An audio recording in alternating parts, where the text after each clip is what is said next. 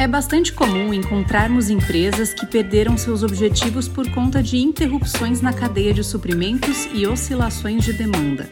Com a pandemia, a inflação e a guerra na Ucrânia, processos de negócios existentes passaram a enfrentar instabilidades exponenciais, e isso se torna cada vez mais complexo a cada ano. Cenário Relevante, o podcast da CIS.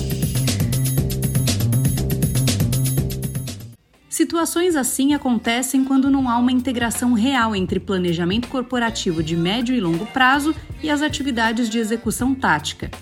Para empresas que lutam para atingir seus objetivos há mais de dois anos, em especial por conta dos desafios trazidos no início dessa conversa, uma prática formal para alinhar as abordagens e lidar com esses ventos contrários seria uma grande ajuda.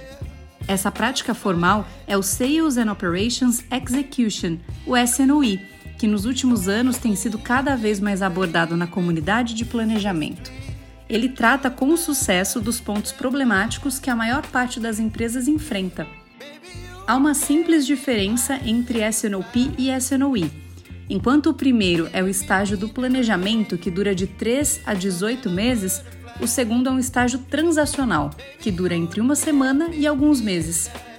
É no SNOI que os pedidos de venda são inseridos, ordem de produtos são liberadas, pedidos de compra são criados e emitem-se pedidos de transferência intercompanhia. O objetivo dos processos aqui é auxiliar na realização dos objetivos organizacionais e compromissos financeiros. E isso é feito a partir da identificação de variações conforme elas surgem em vez de esperar por reuniões mensais de planejamento. Os processos e medições de desempenho do SNOI visam cumprir o plano de SNOP, identificando lacunas de curto prazo e decidindo sobre métodos para abordá-las.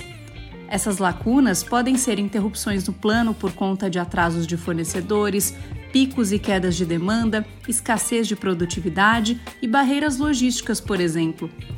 Embora muitas empresas tenham reuniões táticas semanais ou até diárias, geralmente não são multifuncionais e não possuem planejamento estratégico, o que gera falha no gerenciamento de interrupções não planejadas.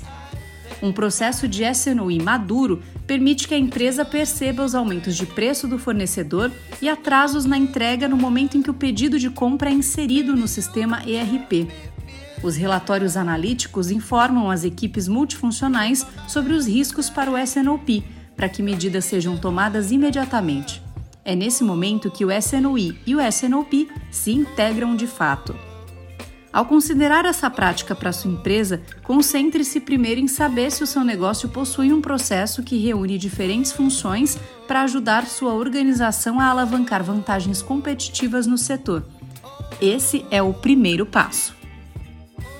Continue acompanhando os conteúdos do Cenário Relevante, o podcast da CIS. Siga a CIS no LinkedIn e acesse o nosso site csprojetos.com.